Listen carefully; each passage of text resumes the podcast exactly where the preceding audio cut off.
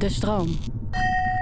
Als we de kunstgeschiedenis moeten geloven, worden vrouwen vaker naakt geschilderd dan dat ze zelf steengoede kunst maken. En dat klopt natuurlijk niet. Daarom is dit Naakt op een kleedje de podcast die wel gaat over kunst van geniale vrouwen. There have always been women who were artists, but it was men who wrote the history books. And somehow, they just forgot to mention that. Ik ben Yukiko En ik ben Heske ten Katen. en tegenover ons zit Marjolein Moorman. Hallo. Hoi.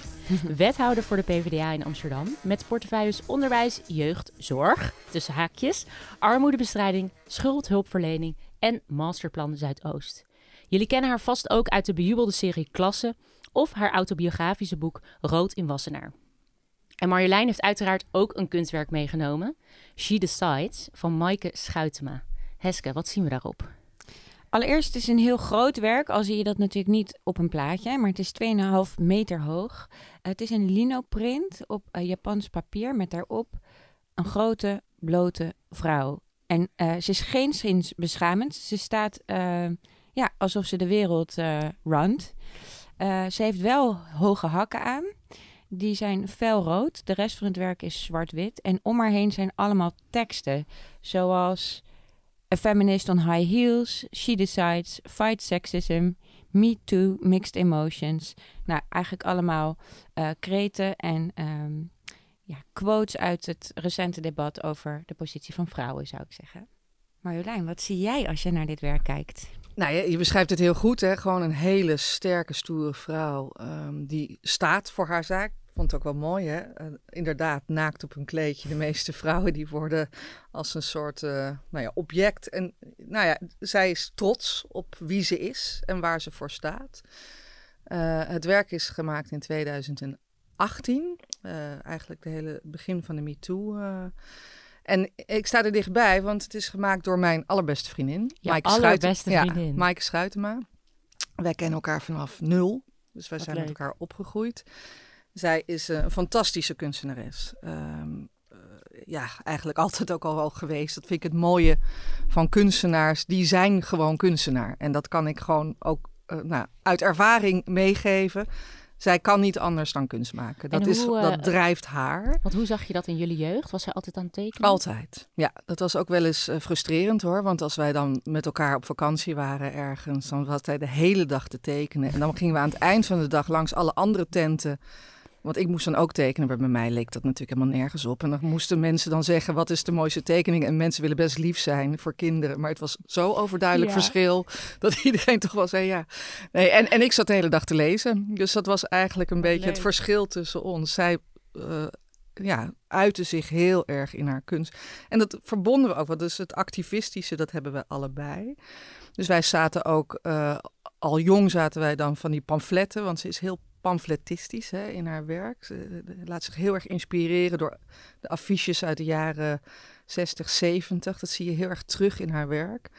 Maar ja, ook daar waren we ook jong mee bezig. Dus eh, bijvoorbeeld Zeehondenbond. Ja, daar streed je tegen in de jaren, eind jaren 70, begin jaren 80. Ja, daar maakten we dus... En dat ontworp zij dan. En, wat dat dan tekende ik na, want dat kon ik dan wel een beetje natekenen. Ja, dan zag je zo'n rillende... Of zo'n vrouw met zo'n zo'n bontjas en dan een rillend zeehondje ernaast. En natuurlijk een groot kruis door de vrouw met het bontjas. Dus, ehm, dus ja, dus ja, haar kunst heeft zich ook wel heel erg mooi ontwikkeld door de jaren heen. Ik kijk altijd met ongelooflijk veel bewondering. Dan denk ik, waar haal je het vandaan?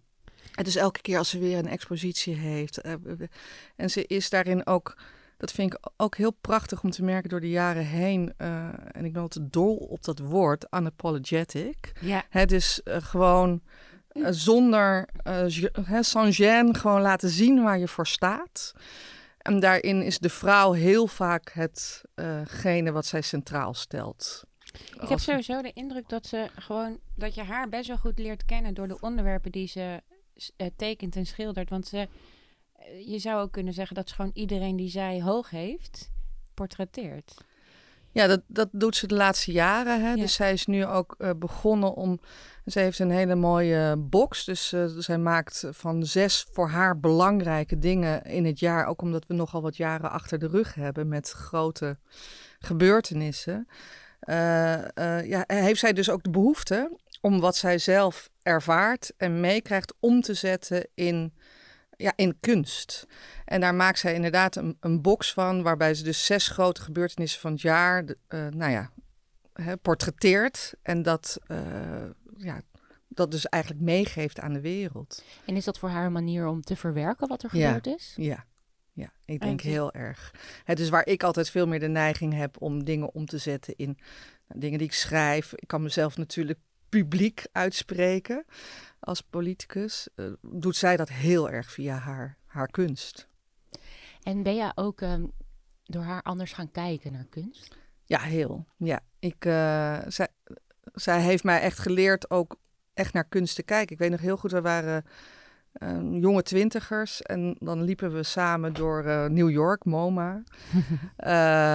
ja, we konden daar dan de hele dag doorbrengen. Gewoon alleen al naar zo'n kunstwerk kijken. En wat zie je en wat, wat doet dat voor je? En daarbij merkte ik altijd wel dat we ook wel anders kijken hoor. Dus zij kijkt echt met een kunstenaarsoog. Hè? Dus natuurlijk ook echt ja, de kunst van het maken. Technisch ook gewoon van hoe het Absoluut, is. ja. ja. ja, ja. en, en, en ook gewoon wat, wat, hè, hoe, hoe ontwikkelt een kunstenaar zich daarin? Hè? Dus niet, wij kijken toch al heel snel van, ja, wat heb je hier nou mee willen zeggen? Ja. maar zij, zij begrijpt ook heel erg goed welke fases je door, doorgaat als kunstenaar. Dat is leuk. Ik was afgelopen zomer was ik met mijn dochters van 15 en 13 terug in het MoMA in New York. Ja, en de cirkel is rond. ja. en, toen, en dan zie je ook, uh, hè, dus ik vond het ook heel mooi om met mijn kinderen over te praten. Want wat zij natuurlijk zien in bijvoorbeeld het cubisme of abstracte kunst. En dan is natuurlijk altijd de eerste vraag: ja, waarom kan een kunstenaar die zo goed is eigenlijk in het portretteren ergens van de kunst. Waarom ga je dan zo simpel iets neerzetten? En nou, dat is natuurlijk precies wat kunst is. Maar het is zo leuk om daar met kinderen over te spreken. Van wat wordt hier dan uitgedrukt en wat wil je daarmee als kunstenaar? Ja, dat zijn allemaal lessen die ik natuurlijk ook heel erg heb geleerd. Door, ja, ook kunstgeschiedenis, maar goed, dat is dan altijd heel droog. Maar het is niks leukers dan door de ogen van een kunstenaar kijken. Want welke rol speelt kunst in jouw werk? Um, nou, eigenlijk gewoon heel direct uh, vind ik het ontzettend belangrijk dat kinderen en jongeren uh, in contact komen met cultuur. Omdat ik weet dat het je wereld kan verbreden. Dus cultuureducatie is iets waar we heel erg op inzetten. Wat ik echt ontzettend belangrijk vind. Daar zie je ook ontzettend kansenongelijkheid is een van de dingen waar ik heel erg tegen strijd. Nou, en dat zit ook heel erg in nou, is jouw wereld eigenlijk wel groot genoeg? Hè? Leer je ook op een andere manier naar dingen te kijken?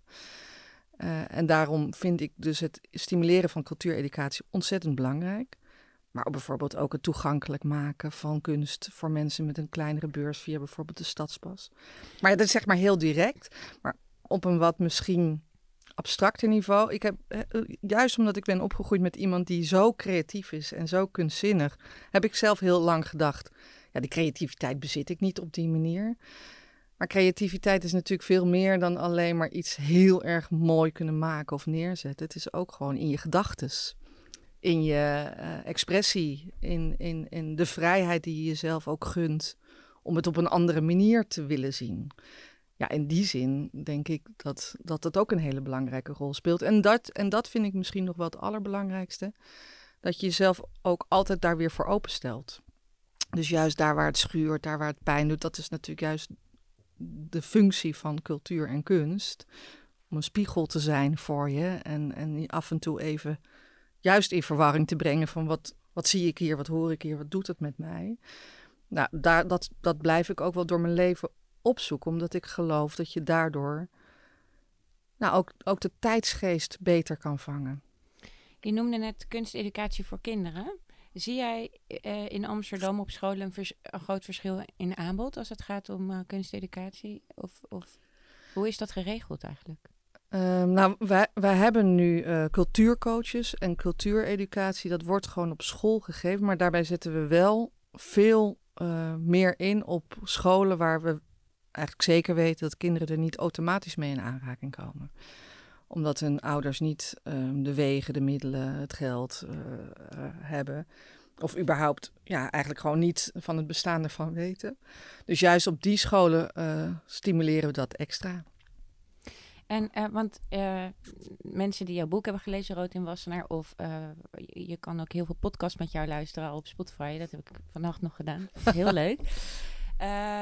Dan hoor je een beetje over jouw levensloop dat jij in Wassenaar opgroeit. In een middenklasse, misschien zelfs armish gezin. Nou, middenklasse denk ik, maar niet dat we het breed hadden. Nee. nee. nee. En welke rol speelde kunst en kunsteducatie en het kijken naar kunst of het luisteren naar muziek in jouw opvoeding? Uh, nou, mijn, mijn ouders waren denk ik eigenlijk, uh, nou je zou ze nu misschien een beetje klassificeren als uh, beetje hippie, denk ik. Eh, niet, niet heel extreem hoor, maar wel een beetje. En ook wel um, voor, met name mijn moeder vond cultuur echt heel belangrijk. Ik denk dat voor haar was het een soort breuk met haar verleden. Dus zij groeide op in uh, wijken in Den Haag, waar ze daar zeker niet zomaar mee in aanraking kwamen. Mijn moeder die uh, had haar school niet afgemaakt bleek later ook dyslectisch en linkshandig. Nou ja, dat waren allemaal niet handige eigenschappen. Oudste dochter uit een gezin waar het ook niet breed was. Dus snel gaan werken om het huishoudgeld uh, aan te vullen. Dat was, uh, dus, maar voor haar was, was cultuur eigenlijk echte emancipatie. Dus je via cultuur nou, toch opleiden, op een andere manier naar de wereld kijken. Uh, en, dus zij sleepte ons ook altijd wel mee naar musea, naar de bibliotheek. En ik weet nog heel goed dat ik mijn eerste toneelstuk met haar zag, Educating Rita, uh, in de Haagse stad Schouwburg. Ik denk dat ik een jaar of negen, tien of zo was. Ik was echt blown away. Ik vond het zo fantastisch. Ik ben later ook amateur toneel hoor, maar daardoor toneel gaan spelen. Dus um, dus in die zin was het heel belangrijk. Ja, de cultuurpagina's werden ook wel gespeld. Uh, we, we keek, mijn moeder keek ook echt veel naar cultuurprogramma's. Um, ik weet ook nog uh, de plantage op zondag met oh, ja. uh, Hanneke Groenteman. Ja. Weet je, dat, dat soort dingen ja. waren wel. Ik heb ook wel, en dat vind ik, maar je kan altijd heel nostalgisch worden over het verleden, dus daar moet je ontzettend mee oppassen. Mm -hmm. Maar ik heb soms wel het gevoel dat ook in die tijd dat ik opgroeide, uh, kunst en cultuur veel belangrijkere rol speelde in de samenleving. Nou, dat... Ik denk dat dat ook de brug was die wij wilden ja. maken van hoe kan het dat, hoe verklaar jij dat bijvoorbeeld in veel politieke agenda's cultuur toch een sluitpost is of het bungelt een ja, beetje onderaan of hoe, hoe kan dat? Hoe, hoe verklaar je die verschuiving? Nou ja, omdat de waarde daarvan dan niet wordt ingezien. Hè? Het, en, en het moeilijke is als je dat eenmaal doet, hè, dus zoals de VVD in Rutte 1, nou echt gewoon eh, meer dan de botte bel in het uh, cultuurbudget heeft. Ja, Daarmee dus heb je het om de slag om cultuur. Uh, ja, maar als je Halbe Zijlstra. Ja, de linkse hobby. De linkse hobby. Nou ja, en als je het zo uh, wegzet, dan, dan, dan wordt dat ook een frame waarin het vast komt te zitten. Hè? Dus je moet altijd blijven strijden voor die, die waarde van cultuur. Dat het ongelooflijk belangrijk onderdeel is van een beschaafde samenleving. En niet omdat we allemaal zo gezellig met elkaar in een, in een stad Schouwburg willen zitten. Nee, omdat als je echt een, een beschaafde samenleving wil hebben en een goed bestuur, het altijd betekent dat je je ook door kunst en cultuur um, op andere gedachten laat brengen of, of van leert. Ik bedoel, niet voor niks was er vroeger ook altijd een nar aan het hof. Ja. Weet je, het is ontzettend belangrijk dat, dat je jezelf scherp houdt. Dat is van, van, van grote en belangrijke waarde. Dus dit is niet een linkse hobby. Dit is zoals je met elkaar een beschaving bouwt. En dat um, lijkt soms echt steeds meer uit, uit zicht uh, te raken. En tegelijkertijd ook niet, hè, want ik zie in. Hè, ik ga straks naar Amsterdam Zuidoost. Als je ziet wat daar gebeurt aan jonge makers, nou, dat is, dat is fantastisch. Dus we moeten onszelf ook niet uh, kapot somberen, want ik zie heel veel juist ook weer ontstaan. Ja, ik denk aan de makers zal het niet liggen. Die, ja. die zijn natuurlijk heel overtuigd van. En die zullen er ook altijd zijn, hè? Want als je, ja, je als je, je er bent, dan moet je. Ja, ja. ja en ik denk ook wat jij omschrijft uh, als de jonge Marjolein die voor het eerst naar een theatervoorstelling gaat een soort vergelijkbare ervaring dat je voor het eerst in je leven wordt, geconfronteerd met dat je een andere werkelijkheid mag, mag voorstellen. Dus dat, er, dat je kan verplaatsen in scenario's die in eerste instantie niet misschien toereikend zijn in je eigen leefomstandigheden of context. Nee, dat is misschien wat het allerbelangrijkste, de verbeeldingskracht. Uh, en dat lijken we ook steeds meer kwijt te raken. Hè? Dus nou, als je nu gewoon kijkt naar die ongelofelijke opstapeling aan crisis waar we nu in zitten. Maar dat er ook een soort van lamlendigheid bij gevoeld wordt. Van ja, dat is nou eenmaal zo. Ja, dat, dat kunnen we ons helemaal niet eens permitteren. Nee. eh, want ja, we kunnen dan niet, hè, je kan niet zeggen van oké, we doen niks aan een klimaatcrisis of we doen niks aan een onderwijscrisis. De treinen rijden maar gewoon niet meer. Weet je, dat, dat kan niet. Maar dat betekent wel dat we verbeeldingskracht nodig hebben hoe het anders kan. En daarin werken kunst en politiek ook eigenlijk heel logisch samen. Het is, het is een belangrijke. Ze gaan hand in hand. Ze gaan echt hand in hand. En dat moet wel botsen. Kijk, uiteindelijk moet je kunstenaars hebben wel de rol om, net zoals journalisten, de politiek altijd heel kritisch te bejegenen. En net zoals Mike heeft gedaan met uh, She Decides en Me Too, dat is natuurlijk ook echt een aanklacht. Nou, dat is, dat is heel belangrijk. Dat je uh, 2,5 meter, je wordt echt even boem ermee geconfronteerd. Je kan er niet omheen. Je moet er wat mee op dat moment. En, en um, en, dat dus steeds weer in de samenleving laten terugkeren, ja, dat, dat vraagt ook echt om financiering. Mhm. want nog even die brug. Waarom is dan een cultuursubsidie geen linksom, maar echt essentieel? Omdat als je vindt dat dit gewoon basiswaarden zijn in onze samenleving, dat het erbij hoort, ja, dan moet je het ook betalen.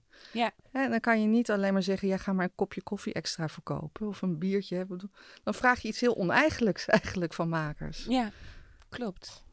Allereerst denk ik dat uh, Yuki en ik je hebben uitgenodigd hier aan tafel omdat jij voor ons een politica bent die ehm, ons een stip op de horizon geeft, die dat voorstellingsvermogen heeft. Dus ik vind het ook heel uh, mooi om te horen dat je dit zo omschrijft, omdat uh, ja, ik denk dat wij het met je eens zijn. Er zijn weinig politici die echt durven dromen of een andere realiteit durven voor te stellen van hoe iets eruit kan zien. En dan kan je zo'n crisis ook overkomen.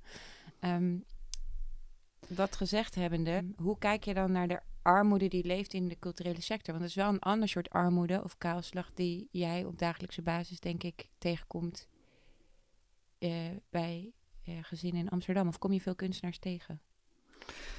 Nou, ik denk niet dat, kijk, uh, dus, over ongelijkheid gesproken. bij, in, in de culturele sector zie je die kloof natuurlijk extreem. Hè? Ja. Dus ja, of uh, je hebt het eenmaal gemaakt en dan verdien je er ook een hele goede boterham mee. Ja. Uh, maar voor het overgrote deel geldt natuurlijk dat het echt wel sappelen is. Uh, en daar zijn cult, creatieve, weten er ook altijd wel weer creatieve manieren voor te vinden. Maar ik denk dat we wel met elkaar. En in Amsterdam doen we dat goed. Hè. We hebben echt een heel groot cultureel cultuurbudget. Maar ik denk, ik hoop dat we in Nederland ook gewoon veel meer gaan beseffen ja, hoe belangrijk het is. En dat je dus een kunstenaar, als je een kunstenaar subsidie geeft, dat dat dus van waarde is voor ons allemaal. Want als je daarmee een kunstenaar dus de tijd, de ruimte geeft om zich daarin te ontwikkelen, wat ongelooflijk belangrijk is. En het, het, het is niet zo dat het altijd allemaal, maar ik bedoel, we kunnen niet met z'n allen kunstenaars en creatieven worden. Hè? Maar als je, als je laat zien dat je, dat, echt, dat je daar echt heel goed in, toe in staat bent, ja, dan, dan verdient dat ook gewoon support. Dan verdient het ons allen, ja. Ja, ja ik, vind, ik, ik vind het zelf bijna zo logisch dat het ook bijna pijnlijk is dat we het er steeds maar weer ter discussie moeten stellen. En het doet ook wat met de samenleving. Hè? Ik, ik merk nu ook, we hebben, zitten nu heel erg natuurlijk in dat MeToo-debat. En, maar daar, daar sluimert ook iets anders onder. Van hoe gaan we eigenlijk ook, nou toch even ook weer terug naar de titel van jullie podcast. Hoe gaan we bijvoorbeeld om met het vrouwelijke lichaam, met naakt? Wat moeten we daarmee? Soms zijn dat moeilijke discussies, ook in de samenleving. En dan helpt het ontzettend om juist ook um, nou, door kunstenaars, door cultuur daarin geholpen te worden in het debat. misschien een anekdote. Ik was bij Hedy Dancona. Uh, uh, nou, ik denk dat dit de twee of drie jaar geleden... Aatje leefde nog. En uh, er hangt natuurlijk ontzettend veel werk van Aatje. En wat een van de dingen die ik dacht... Goh, hij... Eigenlijk zijn we met z'n allen ongelooflijk preuts geworden. Luister ja. allemaal aflevering 4 van Naakte Bekleedje, want daar gaat, we hebben Hedy Dancona gesproken en daar gaat die aflevering oh, ja? ook over. Ja. ja. Oh, dan zitten we ook tussen de naaktportretten van Hedy gemaakt door Aatje. Ja. ja. Ja, en dan zie je dus ook de schoonheid. En, en, en, en, en, ja, hoe ga je dus inderdaad om met de schoonheid van het vrouwelijke lichaam? En, wat, en dat, is, dat is soms heel erg lastig. Maar ook culturele clashes. Dat zijn natuurlijk ook dingen waar jij juist kunst en cultuur voor nodig hebt. Over armoede is er ooit een heel mooi uh, toneelstuk. Uh, dat ging alle scholen in. En dat ging over armoede en ook de schaamte rondom armoede. En dat werd dan opgevoerd tussen uh, de kinderen in een klas in. En dat was een soort participatietheater waarin zij ook werden meegenomen. Waarbij eigenlijk gedurende dat stuk duidelijk werd wie van de klas daar eigenlijk ongelooflijk mee te maken had. Dat, maakt, dat, dat leidde dus tot een gesprek in de klas waar je wel die theatermakers voor nodig had om überhaupt dat gesprek te kunnen voeren. Natuurlijk gingen daar meteen tranen vloeien en zo, Mhm. maar hoe belangrijk is dat om dat te doen? En zeker ook met jonge mensen. Ja, ik denk die kunst inderdaad voor jonge mensen. Ja, en zeker kunst ook als katalysator voor een ander gesprek. Ja. Ehm, ik wil ook nog even terug naar al die teksten die op het werk staan. Ja. Want er staan ongelooflijk veel teksten op. En een eh, van de teksten die mij heel erg bijbleef was... When she decides the world is better, safer, sweeter. Hm. Dus als zij beslist, dan wordt de wereld eigenlijk een stukje mooier. En ik was zo benieuwd of je het daarmee eens bent. Ik weet het niet. Ik, ik denk dat diversiteit vooral heel belangrijk is en dat we ons de vraag moeten stellen hoe het toch komt dat het zo moeilijk is om vrouwen die positie te geven. En ik denk dat ze eigenlijk een andere boodschap ermee afgeeft. Dat op het moment dat er meer vrouwen ook aan de top zijn, dat we dus met z'n allen liever zijn geworden, omdat we minder seksisme hebben. Eh, een bepaal, hè, gewoon de helft van de bevolking eigenlijk wegdrukken. Eh, op, een, op een verkeerde manier daarnaar kijken. Dus de wereld wordt wel degelijk liever, maar niet zozeer omdat vrouwen liever zijn, maar omdat op het moment dat je een meer gelijkere wereld hebt, Er meer ruimte is We voor dus met we met z'n allen liever zijn geworden. Dat moet volgens mij vooral de boodschap zijn van, eh, want ja, zijn vrouwen nou betere wezens? Ik geloof het niet per se, maar nee, we zeker zijn, niet. Maar ik denk wel dat het een ander soort leiderschap is. Er is natuurlijk ook in coronatijd zijn er veel onderzoeken geweest dat landen die bijvoorbeeld een vrouwelijke premier hadden, door eh, eigenlijk, nou ja, het, het is natuurlijk altijd eh, lastig te meten, maar dat onderzoek liet in ieder geval zien dat zij beter door de coronacrisis kwamen. En dan werd, eh, werd er gezegd over Nieuw-Zeeland of over iets als Singapore. Dus vrouwelijk leiderschap is natuurlijk wel een ander soort leiderschap dan mannelijk leiderschap, wat we eigenlijk nu als norm zien. Nou, ik denk dat vooral ehm, empathische leiders goede leiders zijn. En ik denk niet dat vrouwen per definitie empathischer zijn dan mannen, want dan doe je heel veel mannen ongelooflijk tekort. Ik ken heel veel hele empathische mannen. Ik denk wel dat empathie niet als een sterke en belangrijke eigenschap van leiders gezien wordt. Hè, dat het vaak eerder gezien wordt als een beetje soft en een beetje slap. Dat je nog eens ergens over twijfelt. Dat je nadenkt, want dat is natuurlijk het allerbelangrijkste als politicus moet je voortdurend nadenken: welke impact heeft mijn beleid op het levens van mensen? Kijk bijvoorbeeld nu met die gigantische energiearmoede. Moet je heel goed nadenken, de maatregelen die je neemt. Wat betekent dat daadwerkelijk in die huishouden? zie ik daarmee. Komen ze de winter door? Komen Ja. ze de winter Ja. door? Is het inderdaad eating or heating? Hè? Dus dat is jezelf daarin verplaatsen. En misschien is het zo omdat eh, vrouwen eh, minder makkelijk op dat soort posities terechtkomen. Daardoor ook nou ja, zelf meer voelen wat voor weerstand er is in de samenleving. Dit is een hypothese hoor, hoeft helemaal niet zo te zijn. Want ik zie juist ook veel vrouwen die aan de top komen, eigenlijk zich gewoon gedragen volgens het patroon van de, de nou ja, dan noem ik dan maar even de mannelijke eigenschappen die niet per definitie altijd alleen maar bij mannen zitten, maar gewoon Nou, en sterk zijn en stoer ja. zijn, Ja. masculien. Precies, ja. Nou, of misschien is het inderdaad niet eens gendernormatief, maar is het gewoon hoe wij... We hebben nooit een vrouwelijke premier gehad, dus, dus we hebben maar één voorbeeld wat dat betreft. En dat is dan wel gendernormatief, namelijk een mannelijk leider. En die is de afgelopen jaren verhard.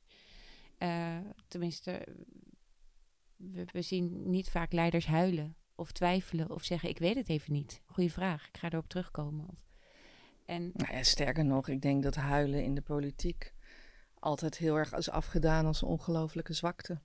behalve de traan van Obama. Ja, dan grappig, dan mag het dan ineens weer wel. Ja. Ja, ja, of als je ja. aftreedt. Dan is het bijna een soort van iets sterks om te huilen, lijkt het wel. Om geëmotioneerd te raken, omdat het je dan echt spijt. Nou, jullie moesten allemaal thuis huilen toen Den L overleed, uh, hoorde ik. Ja, nou, Ja. ik was te jong hoor. Mijn, mijn ouders wel, ja, Ja. ja. Dus dat was de eerste keer dat ik mijn ouders zag huilen, ja. ja, mis- misschien nog heel even terugkomend op eh, hè, eh, kunstenaars en, en hun inkomen en ehm, of ze nou arm zijn. Kijk, ik denk dat het ook wel heel belangrijk is dat die enorme prestatiesamenleving waar we nu in zitten... eh, wat je ook, hè, ook ziet in allerlei voorzieningen. Ik bedoel, kom maar eens om een betaalbaar huis, eh, energierekeningen die omhoog schiet. Dat zorgt er natuurlijk ook voor dat kunstenaars minder ruimte krijgen. Hè? Want ik denk dat heel veel kunstenaars het helemaal niet zo per se voor eh, de big eh, doen. Hè? Dus het is helemaal niet omdat ze veel geld willen verdienen. Ze willen zichzelf gewoon kunnen uiten. Maar op het moment dat je gewoon niet meer kan rondkomen, omdat eigenlijk alles in het leven duur is en tegelijkertijd wij de hele tijd alleen maar naar elkaar kijken van wat heb jij op de bank staan. Prestatie wordt alleen maar afgemeten met een soort financieel succes en niet een soort van wat is jouw toegevoegde waarde in de samenleving. Ja, daarmee eh, zet je de kunstenaar natuurlijk ook weg op een plek waar die eigenlijk niet hoort te staan. Dus ik denk dat het heel belangrijk is dat kunstenaars vooral de ruimte ook krijgen, niet alleen in zorgen dat je ze financiert of subsidieert, maar eigenlijk dat we als samenleving de ruimte geven doordat we gewoon, ja, gewoon onze meest basale sociale voorzieningen niet zo krankzinnig duur maken. En een beetje gaan nadenken over wat is nou eigenlijk prestatie, wat is nou eigenlijk succes. Ja, en wat draagt bij aan het collectief Ja, van samenleving? ja wat, wat draagt bij aan een, aan een betere samenleving? En dan is een kunstenaar die, die mooi werk maakt, maar misschien zelf ervoor kiest, want je zou ook wat anders kunnen doen, hè? Je zou ook bij, de, bij een bank kunnen gaan werken, maar er zelf voor kiest om dan minder inkomen te hebben. Nou, dat is prima, maar dan moet je nog wel gewoon normaal rond kunnen komen. Hey, en eh, tot slot, heb jij werk van Mike in je huis hangen? Heel erg veel. Ja? Ja. ja, dus dat is. eh, nou ja, dat, ja de- mijn hele huis hangt inderdaad eh, vol. Dus dat geluk heb ik dan ook nog eens een keer. En, dit, En dat- hangt dit werk in jouw huis? Nee, dit werk hangt niet in mijn huis. Nee, dit is ook, dus ook echt ongelooflijk groot. Ja. hoor. Dus, eh, maar ik, ja, ik denk dat mensen het wel echt moeten zien. Want dat, dus ik hoop ook dat de luisteraars echt gaan kijken van. en dan niet alleen op een scherm, maar ook waar ze het gewoon kunnen zien. Omdat het. Ja, ik, ik, je kan er inderdaad heel lang naar kijken, omdat er ook zoveel te zien is. Maar het leidt ook wel tot, nou ja, ik denk echt goede gesprekken. We hebben nu natuurlijk dat vreselijke eh, verwerping van Roe versus Wade in Amerika. Eh, dus waardoor de abortuswetgeving ineens weer heel erg ter discussie staat. Tot mijn grote schrik, zelfs in Nederland. Ja, er wordt geprotesteerd bij abortusklinieken. Ja, ik vind het e- ook hè, over onvervreembare rechten gesproken. Ik, ik vind het eigenlijk onbestaanbaar dat we iets waarvan we echt met elkaar dachten: het vrouwelijk lichaam. De vrouw mag zelf over haar lichaam beschikken. En het is niet de staat die kan bepalen eh, hoe de vrouw eh, omgaat met haar lichaam. Dat we dat nu weer ter discussie stellen, dat is echt onbestaanbaar. Maar laat ook maar weer eens zien, hè, dan toch even als slotpleidooi, hoe belangrijk ook daarin weer kunstenaars zijn. Om met elkaar dat gesprek ook op de goede manier te voeren en ogen te openen. Daar kunnen we gewoon niet zonder. Nee, in- zoek allemaal dit werk op eh, van, van Maaike. Sowieso op onze Instagram delen we het natuurlijk. Maar inderdaad, hou eh, haar Instagram ook in de Ja, gaten. Ed Maaike Schuitema is dat. Ja. Zo makkelijk is het. Ehm dankjewel Marjolein voor het laten kennismaken met dit bijzondere werk. We gaan lekker naar de cultuurtips. Heb jij een cultuurtip meegenomen Marjolein? Ja, daar moest ik over nadenken. En dat, ehm nou, dat gaat er heel veel door je hoofd. Maar ik dacht, ik ga eh, Anouk Nuyens eh, hier even enorm promoten. Eh, aan de ene kant omdat ik volgende week naar een voorstelling van haar ga. De zaak Shell. Want zij is theatermaker. Zij is theatermaker. Eh, ook podcastmaker, want dat is eigenlijk de cultuurtip die ik wil geven. Over verbeeldingskracht gesproken. En we horen nu wel eens in deze tijd dat, ja, waar is links? En eh, doet links er nog toe? Waar zijn de idealen van links? En is, misschien is het allemaal eh, niet meer nodig. Zij laat in een fantastische podcast eh, met Pronk, Jan Pronk, eh, horen hoe belangrijk de sociaaldemocratie is. Juist in deze tijd. En ik denk dat als iedereen eh, naar die podcast gaat luisteren. Laat me weten wat je ervan vindt. Het is fantastisch en ik denk dat zij eigenlijk een sentiment raakt erin die heel veel mensen op dit moment voelen. Hè, het, het zou gewoon echt anders moeten. En het kan ook anders als we er ook echt in geloven en met elkaar die verbeeldingskracht hebben dat het anders kan. Je ogen gaan een beetje twinkelen. Dus dat is ja, ik vind teken. haar echt fantastisch. Anouk Nuyens is echt... eh, nou ja, wat ik al zei, er zijn genoeg mensen ook in deze tijd... die gewoon eh, opstaan en laten zien met hele mooie dingen die ze maken. Ja, Ja, wat mogelijk is. En ons dus laten zien dat er een stip op de horizon is. Absoluut. Dus dat is heel fijn. Anouk Nuyens ehm, en de podcast over Pronk dus. Eh, Heske, wij hebben eh, voor de verandering een gezamenlijke cultuurtip, toch? Ja, eigenlijk omdat het ook twee series betreft. Ja, dus het mag. We zijn niet aan het smokkelen. Ehm, en het heeft natuurlijk ook met onze gast Marjolein Moorman van vandaag te maken. Want ehm, dit is alweer even de afsluiter van Naakt op kleedje voor dit nou, seizoen, voor deze reeks.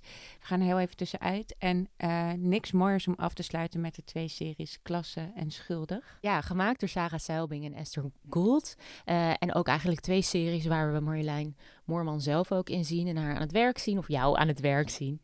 Ehm, die gaan over de schuldenproblematiek, in, vooral ook in Amsterdam-Noord. Maar is eigenlijk een ja, exemplaar voor hoe het in het hele land gaat. En misschien wel daarbuiten.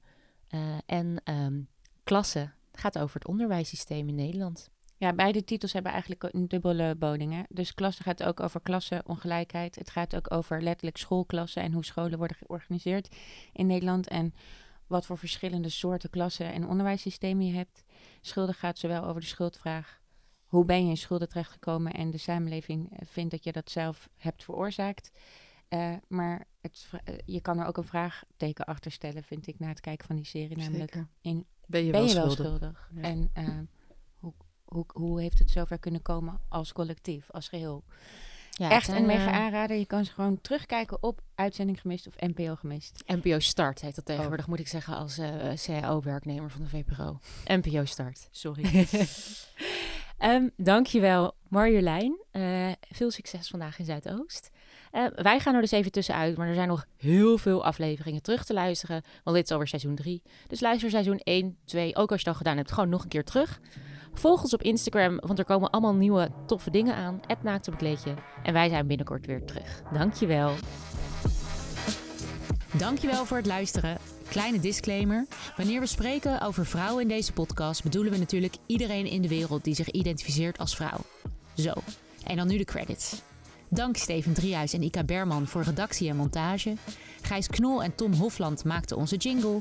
Gees Voorhees maakte ons artwork. En wij heten Heske ten Katen en Yukiko.